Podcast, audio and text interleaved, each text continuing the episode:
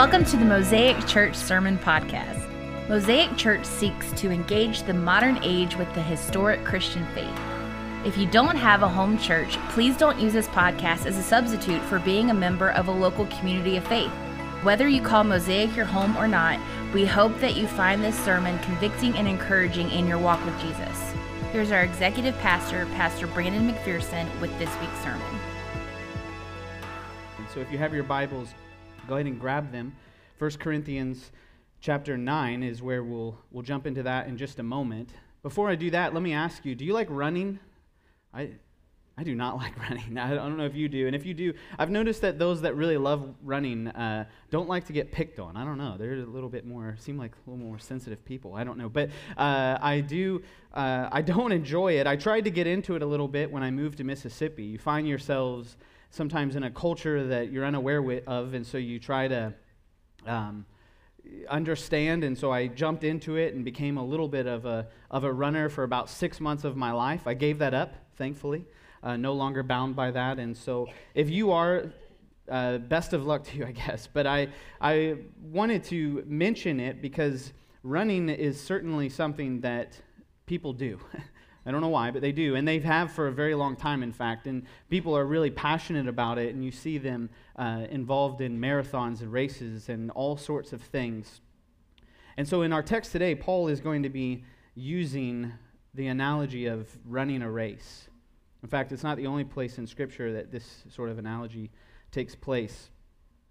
And so when it comes to races, in fact, I even I didn't know a lot about marathons, and so I did a little bit of research throughout the week and was looking up some things. In fact, I found what's called the official marathon handbook, which ironically was a pretty short read. I, I did think that was ironic, but it is uh, it just kind of describes some of the more unique races that take place over across the world and have for some for many many years, and others a little bit shorter. And one of the races I saw was called the Shrim the Sri Chinmoy, which takes place in Queens, New York, every single year, and it has since 1996. And the, the guy Sri who began uh, this race, who passed away in 2007, he really had a, a, purpose behind the race. And so, this race, if you're unfamiliar, again, it takes place up in Queens between uh, June and July every single year. And to complete this race, the athletes must run 3,100 miles in 52 days. A long time. This means uh, jogging an average of just less than 60 miles per day. And runners complete this going, get this, 560, I'm sorry, 500, I'm sorry, 5,649 laps in a one block loop that is 0.65 miles long over and over and over for 52 days. They run. For the runners, they can begin as early as 6 a.m. and they can run until midnight every single day. They can take breaks as long as they want, and they can uh, skip a day if they choose to, knowing that they would have to make it up at other, another point. After Sri's passing, the name was re- renamed after him, but before then it was called the Self Transcendence Race. The marathon, the website on, uh, for this marathon, it says this when in quote of the race itself the, trans, the self-transcendent uh, transcendence aspect is particularly important in ultra running. In our experience as runners there comes a point in a race when one's physical prowess has reached its limit and to continue on the runner must rely on his or her inner determination to tap into an infinite spiritual power that is within us all which Sri calls the soul the representative of the ultimate divine being. And so it's purposeful that this race is long and that it's just constantly in one circle over and over, and it takes a unique type of discipline. And even the uh, Sri, the, the person who began this race, who founded it, he never claimed to be a Christian and yet was a spiritual leader and a philosophizer and, and a poet, a humanitarian, but an ultra runner who believed that this was to their spiritual help to race in this way. And in fact, running has an, it has, it's not even a, a new thing, that it is a spiritual endeavor. Even the marathon monks of Japan, as they call themselves, participate in something called Aikojuin, which is a seven year endurance pilgrimage to achieve spiritual enlightenment. And so, in the last 1,000 years, uh, there have only been 46 monks to complete. I'm sorry, um, the, since 1885, there have only been 46 monks, monks to complete this 1,000 day challenge. And so, just to give you more of just sort of another race that takes place of endurance and rules, this is daily. They have to eat just one bowl of rice and just one bowl of noodles. That's their diet for seven years. For the first three years, the monks run 18.6 miles a day for 100 consecutive days. For the fourth and fifth years, the monks have to run 18.6 miles a day for 200 days. And after five long years of running, the monks have to go to a full nine days with no food, water, or sleep. And then on the sixth year, it calls for 32.7 miles of running a day for 100 days. And then finally, the seventh year requires a mind bending 52 miles a day for 100 days, followed by 18.6 miles a day for the remaining 100 days. It's a lot, huh? And if they die in the marathon, uh, they die throughout that seven years, which many of them do, they end up getting placed in a grave that has no grave headings purposefully. They die a death of dishonor.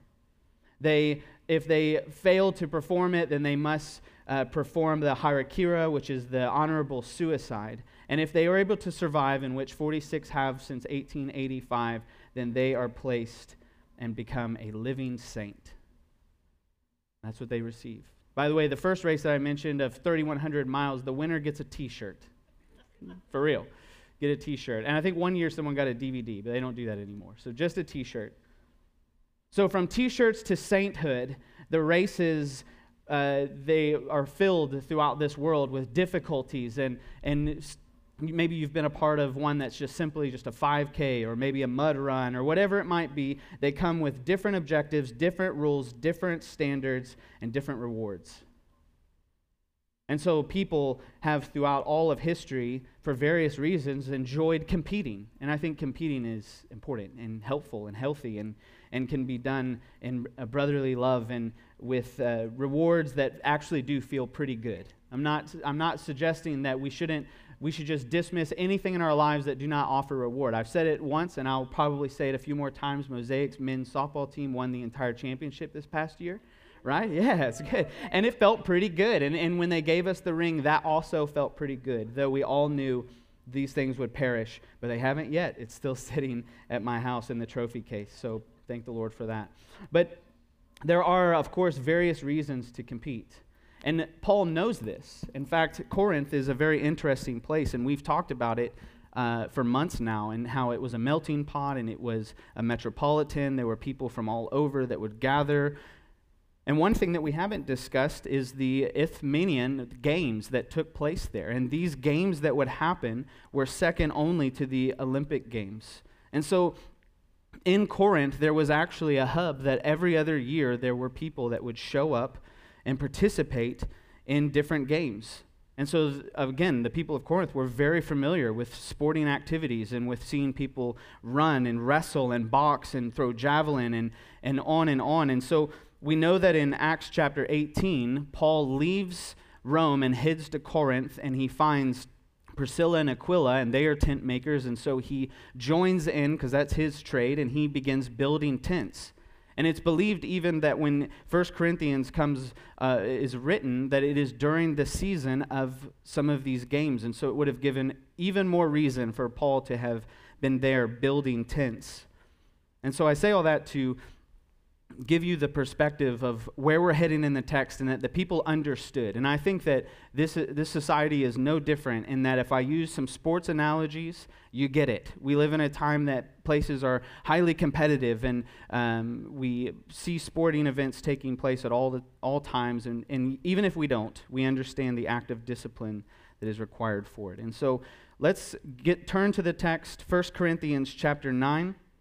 If I could have you just stand uh, one more time for the reading of God's word this morning, chapter 9, and we're going to begin in verse 24. It says this Do you not know that in a race all of the runners run, but only one receives the prize? So run that you may obtain it. Every athlete exercises self control in all things. They do it to receive a perishable wreath, but we are imperishable. So I do not run aimlessly. I do not box as one beating the air, but I discipline my body and keep it under control, lest after preaching to others, I myself should be disqualified. This is God's word. Let us pray. Father, we give thanks for this day. Lord, we pray with gratitude, but we also, Lord, request this, Lord, that you would help us. Help us to better know your word. Help us to see the imperishable gift that can only come through Christ Jesus. We praise you for the access to your throne through his name, and that is why we pray in his name. In the name of Jesus, we do pray. Amen. Amen. You may be seated. Do you not know that in a race all the runners run, but only one receives the prize? Paul is reminding that the journey for the Christian is not just some sort of quick thing, that it just occurs on an occasion. That it is a life led, it is a life lived. This is what Jesus actually instructs his disciples as they're getting going to be going, and he knows that they're going to be faced with persecutions. He knows that they're going to need endurance because it is a race, it is a marathon, this life. In fact, Jesus says in Matthew 10, verse 22, he says, And, and you will be uh, hated by all for my name's sake, but the one who endures to the end will be saved. There is endurance that is required. In fact, endurance that is gifted to us so that we can endure to the end. And so Paul again asks, Do you not know that in a race all the runners run, but one, but only one receives the prize? And so, as, as we've stated, as we know, there are many different races that exist. There are many different tracks, per se, that you could run down. But there's only one that seems in Scripture that ends with victory. That there's many other, in fact, we could call those other roads broad, couldn't we? Do you understand where I'm going? That, that there are many other things, but there is one that ends at the finish line with actual victory. And so, in some ways, uh, Paul is, is telling them or suggesting to them that you should not feel satisfaction within yourself just in the fact that you have received the gospel, but you should, that you've received it, feel satisfaction that you have received it, but persevere with it unto death.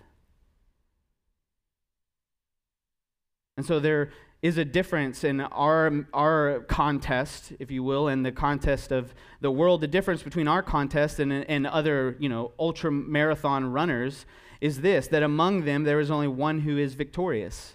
So in the in the one race that you get a t-shirt, you run 3100 miles quicker than everyone, congratulations. What size shirt do you wear? Uh, is extra large okay? Sorry, that was the only size we got. It's probably how that conversation went, right? or or they or or maybe it ends with uh, everyone pointing at you and saying, Oh, you ran really well for seven years, you're a saint. But regardless, it's autonomous in the sense that it's just one person being lifted up saying that this is uh, your reward. You ran the race. And so we see that there is this difference between a runner who just runs past everyone else and receives his reward. And for the Christian, our condition is, you know, I think at higher, uh, it's a superior in, in its respect that many at one time win. Many at one time are on this journey, and that require, God requires uh, from us nothing other than we press on vigorously until we reach that goal. Keep running the race. And it's important that you don't, we don't look at this text and just think, oh, well, so I'm just supposed to do this by myself, that only one can win. No, that's, it's not what Paul's getting at.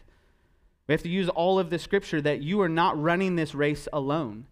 I mean, we, we just stood here and you saw people become members, and uh, you know, the, the, one of the greatest purposes of that, and it's been stated, is that they understand and that we all understand that they're a part of us, that you don't have to walk through this by yourself.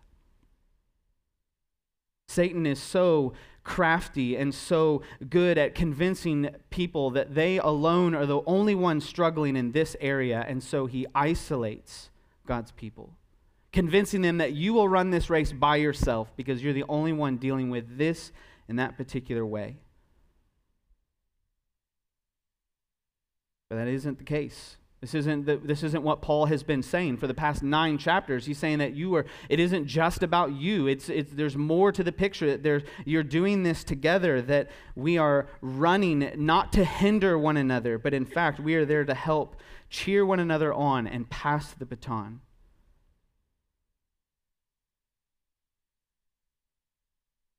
The church is constantly, I think, bombarded with the idea that you, you, like, live your dream, your destiny, you're calling, all these things, and they miss out that God has called the church, us together, that we are to walk in these things together. And so when we are inclined to just separate everyone into different groups, and you have all these different ages and all these different interest groups that, that are throughout the entire church, you're missing the fact that we're supposed to be running together that even generationally we should be passing the baton to the next generation and saying look where look where i have gone and, and come with me and the younger generation asking where should we go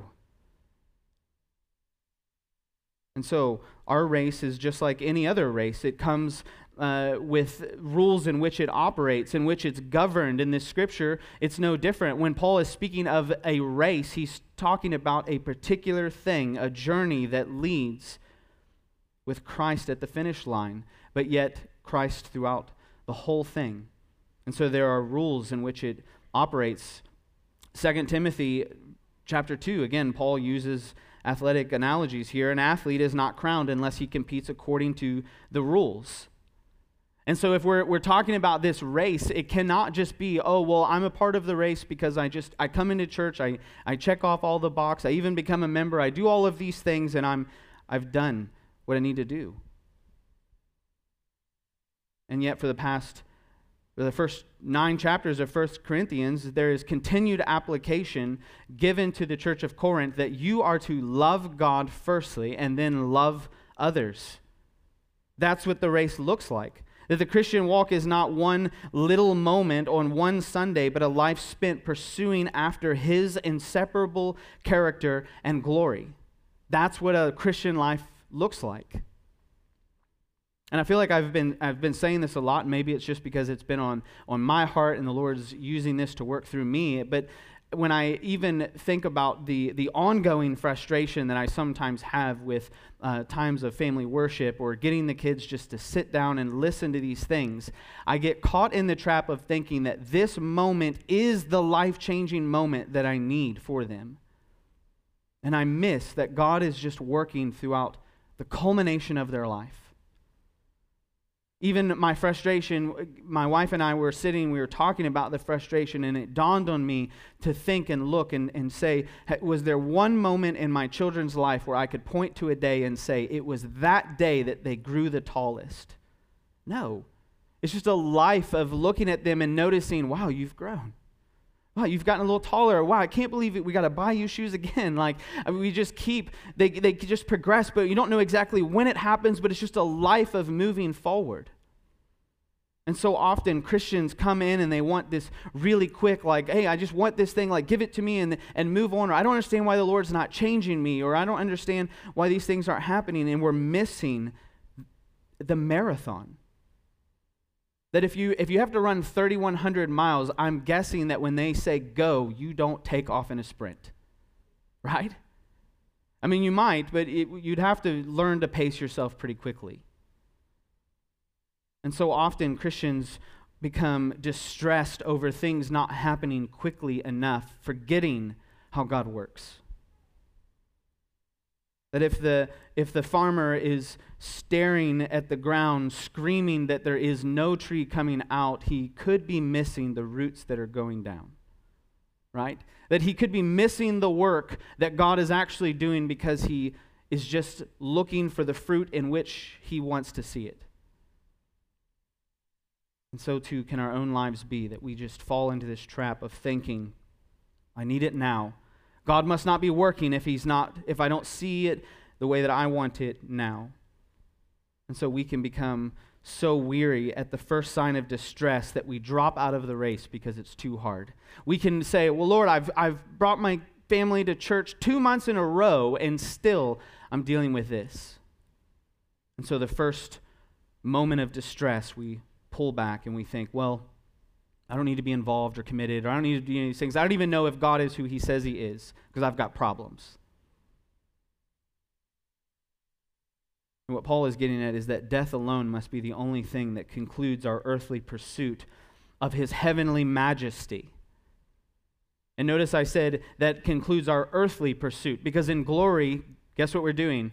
Pursuing him. all the more. And yet, this time in glory, we pursue him without weak backs, clouded minds, or shaky hands. That there will one day be a day where we seek his glory with no inklings of doubt or blemish of sin.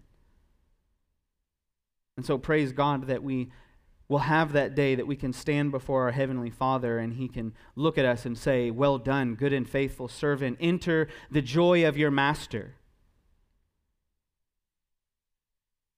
Paul is pleading with the people to understand that, yes, there is joy, unspeakable joy on the other side of glory, but Jesus has much for you today. And so run that you may obtain it. Run so that you may obtain it.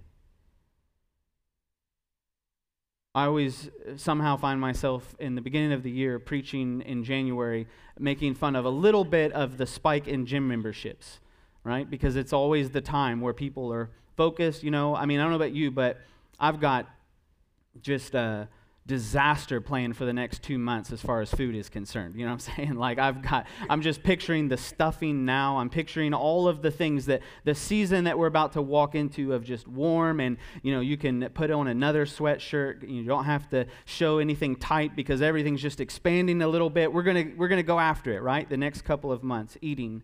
And that's what most of society does. And then in January, it's this check of, oh, wow, I think I've gotten out of shape the last couple months. Maybe I had too much stuffing, right? Maybe the community group food is just too good. That's, that's my group. I don't know about yours. And so we get out of shape. And so we work to get back into shape. And yet, there could be people that just sit around and are forever out of shape and say, "Hey, I'm, I'm wondering what do I what do I should I do?" And you say, "Well, just Go, go to the gym, do something, be active, work. And the same is true in our own walk that we, we sit around week after week, and some people come to church for 30, 40 years and still have learned almost nothing. They, they know just the, they've just come and they've heard and they've just been a part of something, but they haven't actually been running the race. They've just been seeing others run, thinking it was for them. And so Paul gives us this understanding of the self control that is needed, that even the discipline that's needed in your own life. In verse 25 of our text, every athlete exercises self control in all things, and they do it to receive a perishable wreath, but we an imperishable. And so, keeping up with this short theme of sports analogies, Paul considers the disciplines of an athlete. He's saying, don't they exercise in self control in all things? Have you ever been around an athlete? I mean, like a real athlete. I'm not. I'm not talking about you know. And I hate to break it to you, the men's church softball. I'm not. I'm not saying that. I'm not saying. I'm talking about not the guys that just show up because it's fun and we have a good time, and that's a great time. I'm talking about the guys that wake up and are thinking about the sport. They have everything that they put in their body, everything that they think about, everything that they're doing, all of their talking theory about the particular thing. They're, they're resisting certain things so that they can just expand their muscles in one area or, or whatever. They, they've got all of these regiments. They're disciplined. They have to have self control. In fact, even just looking at the history and, and the games that were taking place here in Corinth, there was this bread called coliphium, which is this type of almost like rye bread that they had found was made from whole grains. And they, they realized that there were higher antioxidants in it, there were vitamins, there were minerals. I don't know how they came to all of those conclusions, other than they realized that men who were staying on that diet alone, it was helping their cardiovascular health.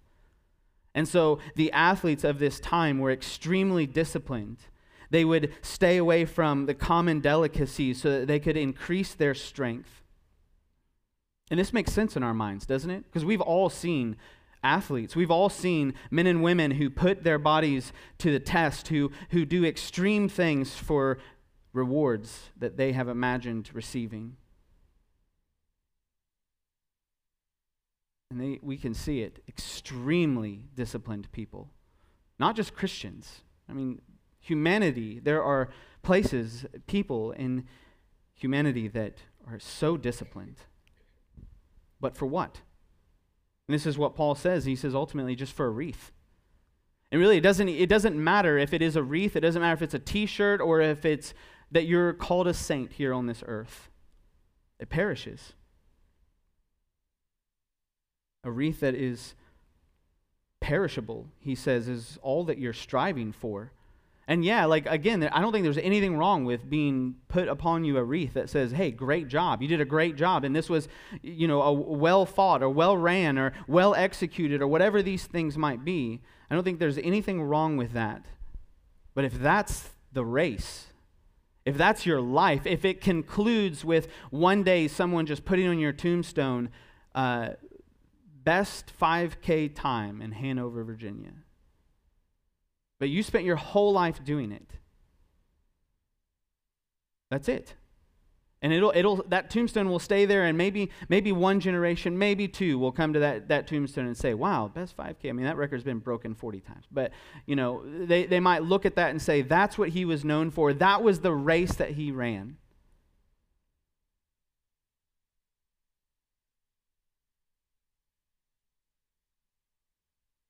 I don't know about you, but I, I think I'd rather my tombstone say something else.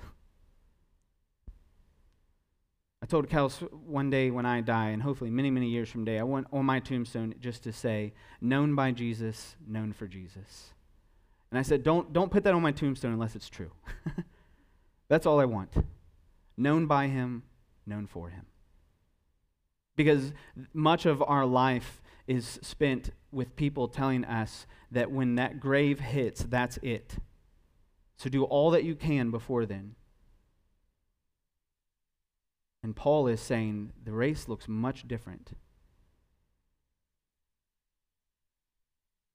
Because for the wreath of everyone else, it is perishable, but what we have is imperishable. This is why Jesus gives us in Matthew chapter 6 Verse 19, he says, Do not lay up for yourselves treasures on earth where moth and rust destroy and where thieves break in and steal, but lay up for yourselves treasures in heaven where neither moth, moth nor rust destroys and where thieves do not break in and steal. For where your treasure is, there your heart will also. The eye is the lamp of the body. So if the eye is healthy, your whole body will be full of light. But if the eye is bad, your whole body will be full of darkness. If then the light is in you, I'm sorry, if then the light in you is darkness, how great is the darkness? Verse 24 Now no one can serve two masters, for either he will hate the one and love the other, or he will be devoted to the one and despise the other. You cannot serve God and money. You cannot run two races at once, can you? I mean, you might could sign up for different races and, and have them one after the other, but you cannot, you cannot race two races at once. And far too long, the church goes and uh, church goers have been just that just people that just go to church. People that walk in because they need to do that thing, and then they walk out, hopefully not too long, right? And they're happy that that thing is finally over so they can get back to their more important race. So I'm just going to step onto this track because it's Sunday, and that's what we do, kids. It's Sunday, kids. right? We go to church, kids. That's what we do. And then as soon as that's done with, all right, great job, kids. We're good. Back to life. Let's go. And hopefully we can make next Sunday.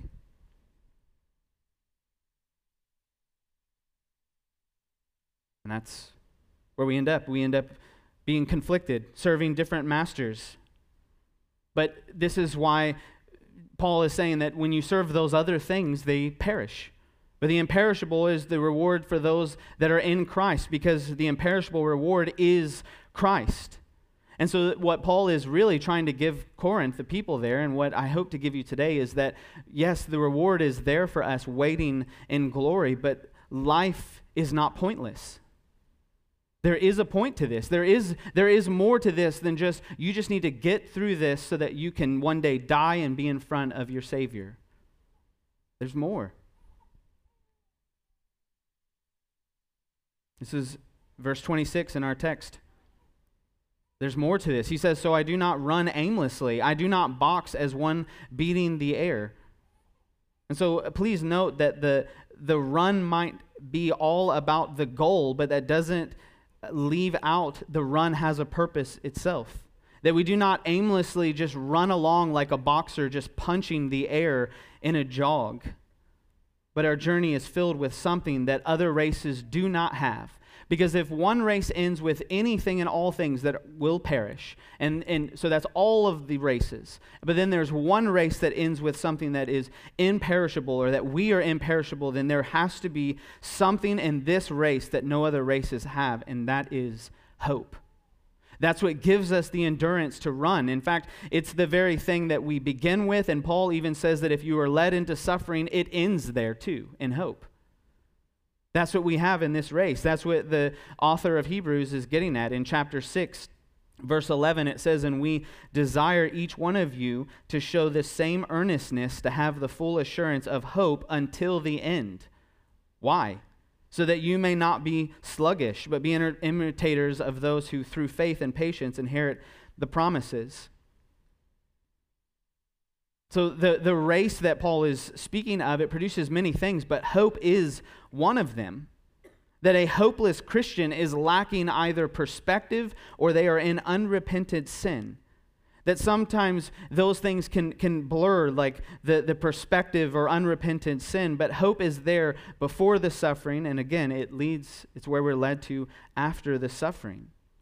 That if you are a Christian and you are hopeless, then I would encourage you to either gain some perspective. And I think that's where the body of Christ is so vital and having pastors in your life, or simply repent and realize that you are placing your hope into something that will perish. Because if you're running one race and you think that it's his race, and you just convince yourself that anytime something good happens, that it must be God's favor and his blessing, then the moment something bad takes place, you will wonder, who is he? Because the race that God has placed us on is filled with hope. So that when something wrong happens, and it will, we know it will, we still have hope. This is why Calvin, when he commentated on this text, he says this I do not run in vain. We must understand that the Christian life is not ran in vain. That as the world looks and maybe points and laughs and wonder, why would you serve a God that you cannot see, or they, they believe that it's a logical fallacy, whatever it might be, we should know that we do not run this race in vain. Calvin, as he commentates on that, he says that I do not run in vain. He says, Nor do I run the risk of losing my labor, for I have the Lord's promise, which never deceives me. This is where Paul heads, continuing in our text, verse 27. But I discipline my body and keep it under control, lest after preaching to others, I myself should be disqualified. Paul has already given us, and will continue to do so, give us reasons in which he exercises Christian freedom. And he's also given us reasons and ways that he is free to lay down those freedoms. This is, again, what we've been covering for months. And yet he is still showing Corinth that the disciplines that one must exhibit and how even one must restrain themselves from certain inclinations when necessary. But also knowing that this cannot be accomplished unless the body is tamed and being held back from those inclinations, that you discipline yourself. Anytime I sit down to counsel someone and I, I, sit down in a, in a coffee shop or in a home or an office or wherever it might be, if ever someone has started a sentence, and it's happened a few times with this, the devil made me do it, we have to back up. oh, the devil made me do it. I, I didn't have any control. I think I just blacked out for a minute and I just started, you know, doing all of these horrible things that I brought that brought me a lot of pleasure. the devil made me do it. No, he didn't. In fact, we'll get to this in, in months to come, but uh, 1 Corinthians chapter 10, verse 13, no temptation has overtaken you that is not common to man. God is faithful, and he will not let you be tempted beyond your ability, but with the temptation he will also provide the way of escape, that you may be able to endure it. devil didn't make you do it, you did it. And so in this race, we must know that the whole, it is the Holy Spirit that must help you because if you are going to have the capability of resisting sin, it will require God's help. Another reason to know that we do not run this race alone. We run it, yes, with the body of Christ, but we run it with the Lord. And so some may view Paul's statement here as somehow disqualifying himself unto salvation if he doesn't live a certain life of piety. Which piety just means a, a religious or reverent or devotion. That, that some have seen this text and said, oh, see, if you don't do all of those things, you'll lose it. You'll, you'll be disqualified. No, I don't think that's I don't think that's what the text means at all. And uh, looking at it again, but if I discipline my body and keep it under control, lest uh, after preaching to others, I myself should be disqualified. And so we should be careful to dismiss that when it comes to this race or when it comes to the Christian life, that there are not expectations that God gives to his people. And so just hang on with me as, as we go because we, we should. It says throughout Scripture, there are multiple times where God says things like, hold on, press on, hold fast. And in fact, in 1 Corinthians, again, 15, verse 1 Now I remind you, brothers, of the gospel I preached to you, which you received in, in which you stand, and by which you are being saved, if you hold fast to the word I preached to you, unless you believed in vain. So he's saying if we don't, so is he saying, so if we don't do these things, we're not saved? No. What he is saying is that to know him is to love him. Paul was well aware of how easy it, how easy it is to just simply talk the talk. And so I would even argue that if you aren't doing those things, do you know him? Not are you doing those things so that you might know him? So, do you understand how this can easily go from law, gospel, law? We could say that the law is placed upon you and you have been freed from it through Christ Jesus. But by the way, you have to do these things in order to hold on to Jesus. That's not what I'm saying. That will condemn you 100% of the time. You will eventually realize, if you're honest with yourself, that your works are not going to be enough to hang on to his hand. That his hand has to be hanging upon you. That, that if you so we have the law yes that we are we that crushes us the gospel that resurrects us and then we are given instruction because we are to delight in him and so paul knew of his freedoms and he knew when to use them and when to refrain them and he knew absolutely that he was saved by grace alone but he knew that god wanted his works We've entitled this entire sermon series Life and Church by the Book because that's what we desire. We desire to uh, stop just simply playing church, stop just showing up and just saying, like, this is just the thing that I'm going to check off, but that there's actually a race to be run. And so when we move, when God saves us, we move from God's wrath to his mercy, and his commands move from bondage to delight. We delight in the obedience that we see ourselves perform because we know that every good and perfect gift comes from the Father of lights. And so when you do something good or when you love on someone else, you can, uh, you can do that thing and be grateful that it's being done, but ultimately you should worship the Lord because it is Him that has given you that ability. And Paul also knows of the example that he is setting and the responsibility of a Christian that we have in our example. And so, if you have been serving the Lord for any length of time and you believe that God expects nothing from you, then I would say you are still drinking milk. And if you can run this race without him, or that your obedience, or that, or maybe that your obedience will save you, then I'd say that you're drinking whatever is weaker than milk. Because we must know that this race is brought to us because God saved us. And we endure because God is with us. And we will be with him because God has brought us to him.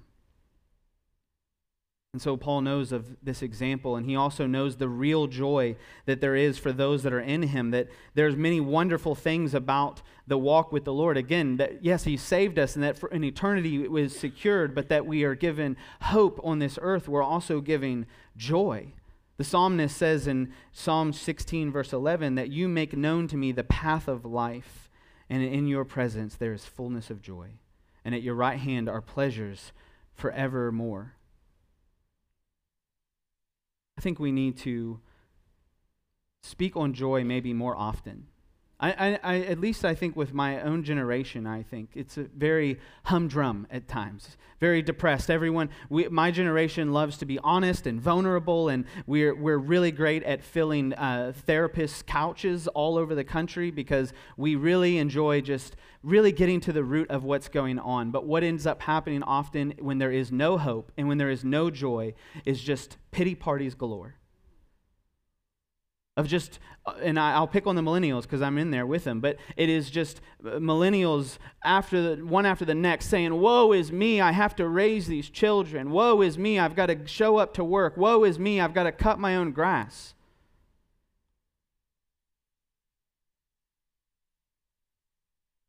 I'm not picking on you, I complain. I do. Sometimes I'm just not quite as comfortable as I'd like to be. Isn't that funny? It's like, I'm pretty comfortable, but it could be better. We need to speak more on joy because it's largely missing in the body of Christ. Joyless runners are the ones that are making excuses. Oh, well, I'm out of shape. Well, running will help you get in shape. Oh, I don't have a place to run. I looked it up. There's 3.6 million streets in this world. Go find one. I don't have the proper gear.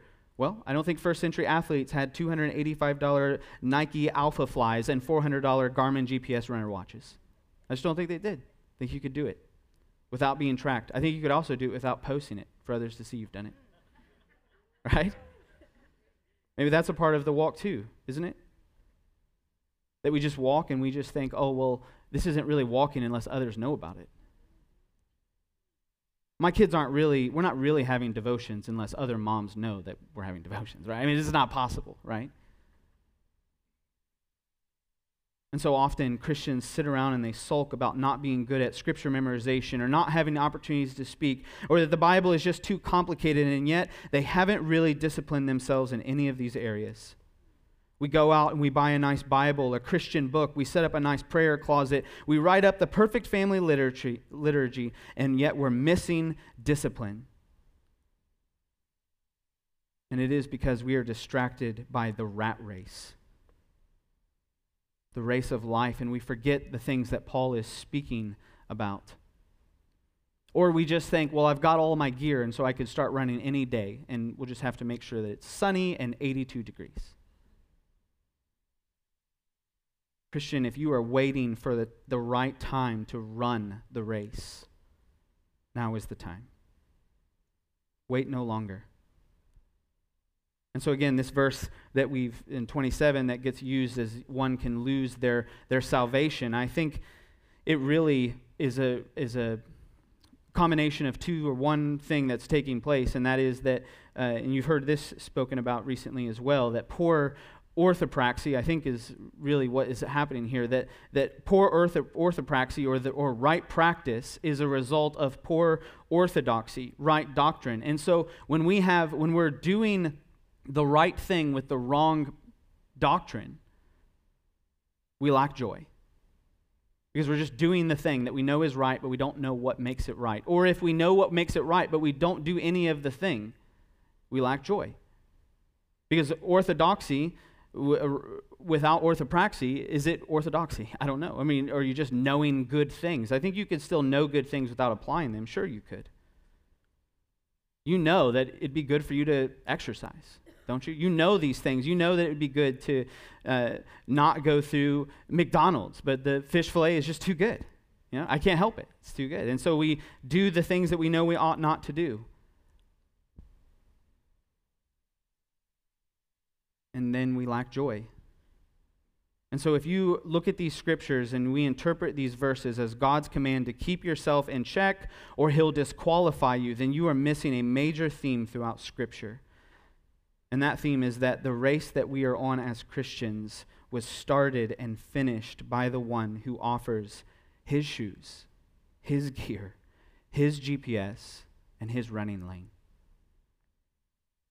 And so, as I close, I want to leave you with this that what Jesus makes abundantly clear.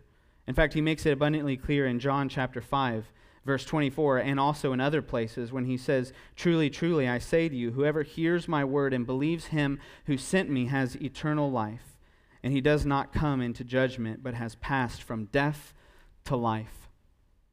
What Jesus is saying is that when you are saved, you have come from death and been placed into life that you have been saved. And so the race that you're running is not this race of constantly fearful of if I don't stay in this lane, I will no longer be allowed to race. But rather, it has been ran for you. And so run the race.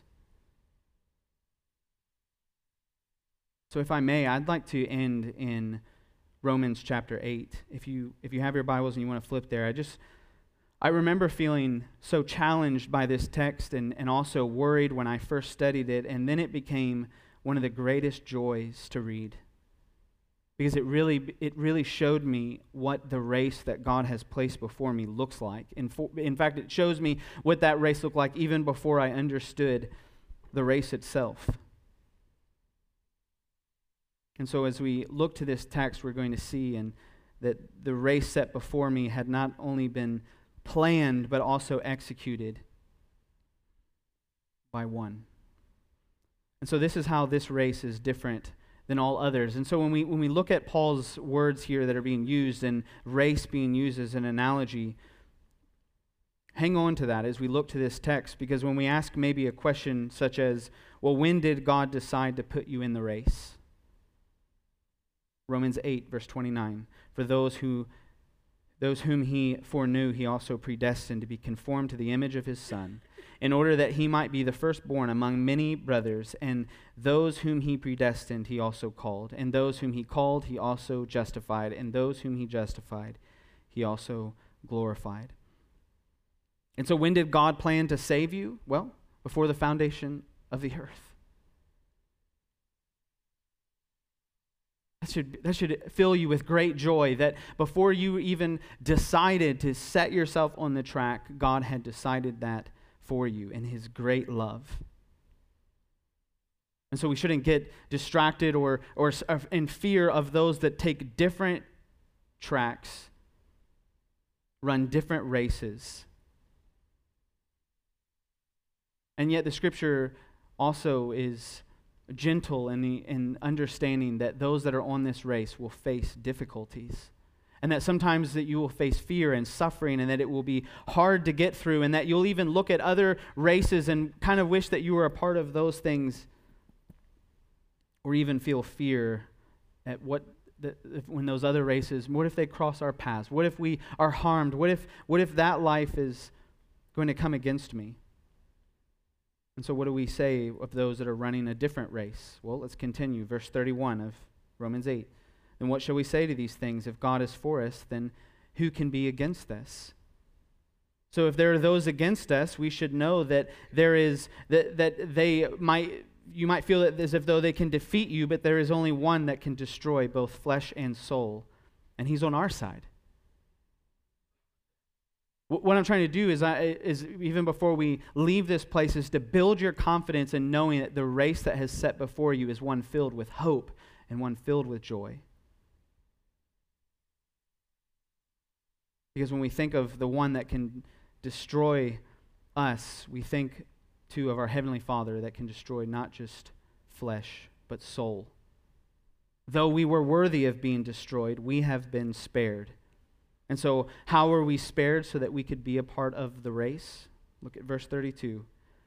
For he who did not spare his own son, but gave him up for us, for us all, so that how will we, uh, how will he not also with him graciously give us all things? So, how are we spared? Because he, the Father, did not spare his son. And because of that, we should receive from him graciously and so if you even ask, well, where's Jesus in this? Like, I, I, get this before the foundations of the earth, that there were others on different races, and that we that uh, I've been spared so that I could be on this race. That Jesus has taken this upon Himself. What's Jesus doing during this time? Look at verse 33. Who shall bring any charge against God's elect? It is God who justifies. Who is to condemn? Jesus or Christ Jesus is the one who died, more than that, who was raised, who is at the right hand of the Father, who inter, who indeed is interceding for us. And so what is Jesus doing during your race? He is interceding on your behalf. I hope we never take prayer lightly. And I don't think that we can so long as we have that perspective that Jesus, when we, when we go into prayer with our family or when we're on a stage or wherever it might be, when we go to the Father in prayer, Jesus is interceding on our behalf.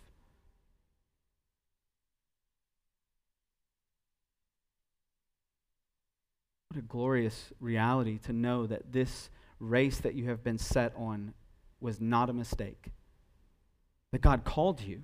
Do you understand? For the foundations of the earth, He called you, that He separated you from the other races. He spared you, even though you should have been on other races. He spared you so that you could run this one. He is interceding for you on, uh, He is interceding for us at this moment. And what can take us off of that path? What can separate us? Verse 35. For who shall separate us from the love of Christ? Shall tribulation or distress or persecution or famine or nakedness or danger or sword? For as it is written, For your sake we are being killed all the day long, and we are regarded as sheep to be slaughtered. No. In all these things we are more than conquerors through him who loved us. For I am sure that neither death nor life nor angels, nor rulers, nor things present, nor things to come, nor powers, nor height, nor depth, nor anything else in all of creation will be able to separate us from the love of God in Christ Jesus our Lord. And so when you are running this race, do not think that there is anything that will take you off of that track. And allow that to be your hope. Allow that to be your joy. Because through the lenses of this type of love, the race that God has placed us in cannot help produce, but cannot help but produce hope.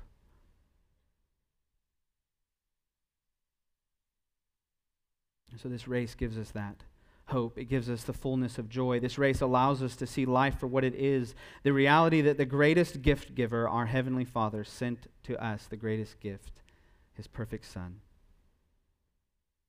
And so Jesus is the prize. Hear, hear me. When, before you leave, know that. That when I talk about the perishable and imperishable, I say to you, Jesus is the prize. That he is the prize at the start of the race. He is the prize during the long stretches and when you don't think that you can go on any longer. He is the prize when you feel that you have lost your way. And He is the prize when you feel like you are seeing clearly.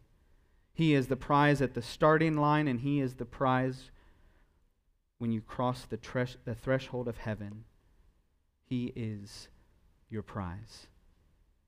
So let us run that we might obtain it.